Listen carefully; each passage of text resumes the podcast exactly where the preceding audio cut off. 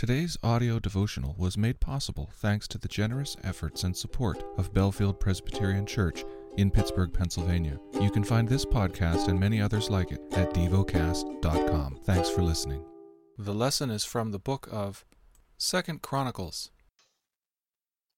Second Chronicles chapter 26. And all the people of Judah took Uzziah, who was 16 years old, and made him king instead of his father Amaziah. He built Eloth and restored it to Judah after the king slept with his fathers. Uzziah was 16 years old when he began to reign, and he reigned 52 years in Jerusalem. His mother's name was Jecoliah of Jerusalem. And he did what was right in the eyes of the Lord, according to all that his father Amaziah had done. He set himself to seek God in the days of Zechariah, who instructed him in the fear of God and as long as he sought the Lord, God made him prosper. He went out and made war against the Philistines, and broke through the wall of Gath, and the wall of Jabneh, and the wall of Ashdod, and he built cities in the territory of Ashdod, and elsewhere among the Philistines. God helped him against the Philistines, and against the Arabians who lived in Gurbaal, and against the Meunites. The Ammonites paid tribute to Uzziah and his fame spread even to the border of Egypt, for he became very strong. Moreover, Uzziah built towers in Jerusalem at the corner gate, and at the valley gate, and at the angle, and fortified them. And he built towers in the wilderness, and cut out many cisterns, for he had large herds, both in the Shephelah and in the plain. And he had farmers and vine dressers in the hills and in the fertile lands, for he loved the soil. Moreover, Uzziah had an army of soldiers fit for war, in divisions according to the numbers in the muster made by Jeiel the secretary and Maaseiah the officer, under the direction of Hananiah, one of the king's commanders. The whole number of the heads of fathers' houses of mighty men of valor was twenty six hundred.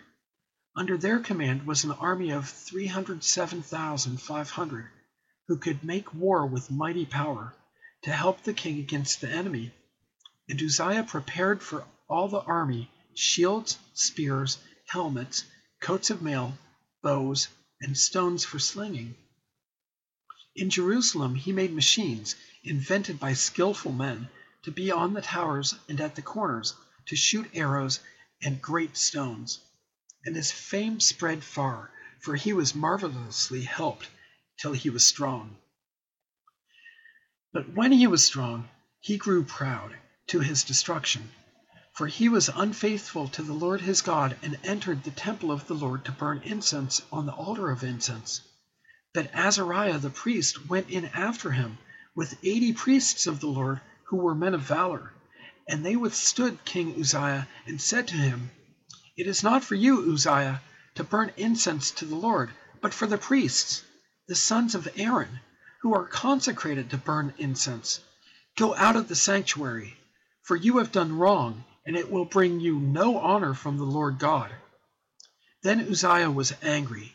Now he had a censer in his hand to burn incense, and when he became angry with the priest, leprosy broke out on his forehead in the presence of the priests in the house of the Lord by the altar of incense. And Azariah the chief priest and all the priests looked at him, and behold, he was leprous in his forehead. And they rushed him out quickly, and he himself hurried to go out, because the Lord had struck him. And King Uzziah was a leper to the day of his death, and being a leper, lived in a separate house, for he was excluded from the house of the Lord. And Jotham his son was over the king's household, governing the people of the land. Now the rest of the acts of Uzziah, from first to last, Isaiah the prophet, the son of Amos, wrote. And Uzziah slept with his fathers, and they buried him with his fathers in the burial field that belonged to the kings, for they said, He is a leper. And Jotham his son reigned in his place. Meditate and dwell on what you're paying attention to in God's Word. How has it connected with your heart or mind?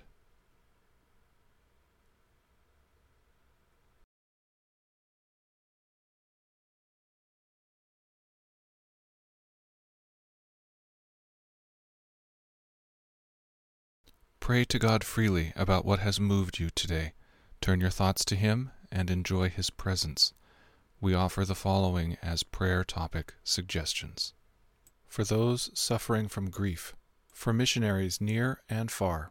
Thank you for listening to DevoCast.